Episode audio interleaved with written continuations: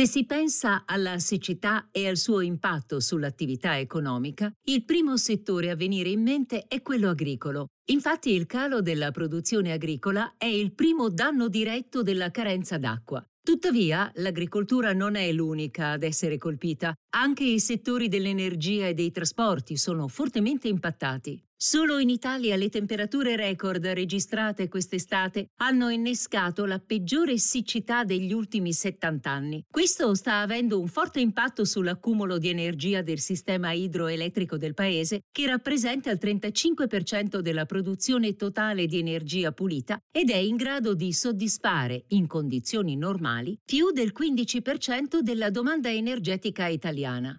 Ad inizio 2022 il valore dell'energia immagazzinata nei bacini italiani era inferiore del 22% alla media dei sette anni precedenti, ora è inferiore di oltre il 40%. Il problema non riguarda solo l'Europa, ma tutto il mondo, dalla Cina agli stati occidentali degli Stati Uniti. In quest'ultimo caso la carenza di energia idroelettrica sta obbligando alcuni stati ad importare più elettricità dalle regioni vicine, mettendo sotto pressione le forniture in altri mercati e i prezzi, in un momento in cui molte economie stanno combattendo con un'inflazione già elevata. Una possibile soluzione alternativa potrebbe essere quella di ricorrere ad altre fonti di energia a zero emissioni di carbonio. Per esempio, la Francia soddisfa il 70% del suo fabbisogno elettrico con l'energia nucleare. Tuttavia, anche la produzione di energia nucleare è limitata dalla siccità. Infatti, i reattori nucleari francesi dipendono dai fiumi per il loro raffreddamento e la produzione deve essere ridotta quando le temperature dell'acqua corrente raggiungono determinate soglie. Questo per evitare ulteriori danni all'ambiente nel momento in cui l'acqua usata per ridurre la temperatura degli impianti viene reimmessa nei corsi idrici.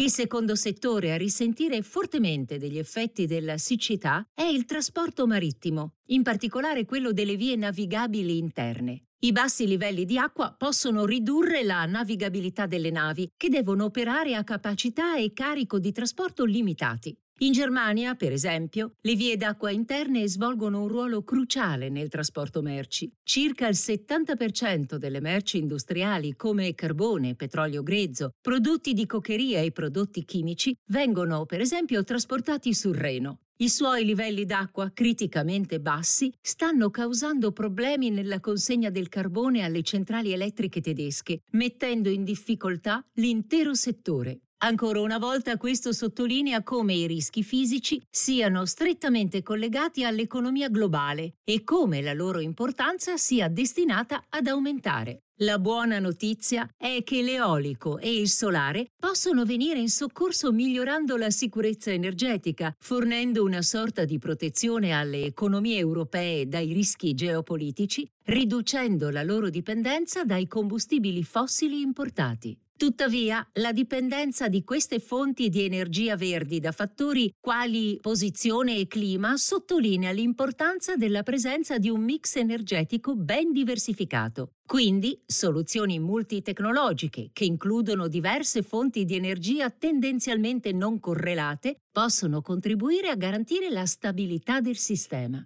C'è ancora però tanta strada da fare e siamo solo agli inizi della transizione verso fonti di energia più pulite. Gli investimenti diretti mirati all'innovazione e allo sviluppo tecnologico saranno quindi fondamentali in questo processo e interesseranno diverse aree della filiera, dallo stoccaggio all'efficientamento all'infrastruttura. Per questo investiamo esattamente in questi settori, sia per trarre protezione dalla diversificazione sottosettoriale, sia per prendere esposizione direttamente al cuore della transizione, in quei segmenti di mercato senza i quali non ci potrebbe essere nessun nuovo futuro energetico. Dal pezzo L'impatto della siccità sul mix energetico di Irene Lauro, economista, del 6 settembre 2022. La presente registrazione audio ha scopo meramente informativo e non deve essere intesa quale offerta o una sollecitazione ad acquistare o a vendere qualsivoglia tipo di strumento finanziario. Le opinioni e i pareri contenuti nel presente documento non rappresentano necessariamente la visione aziendale formulata in altre comunicazioni, strategie o comparti di Schröders. Per maggiori informazioni si consulti il sito www.schröders.it.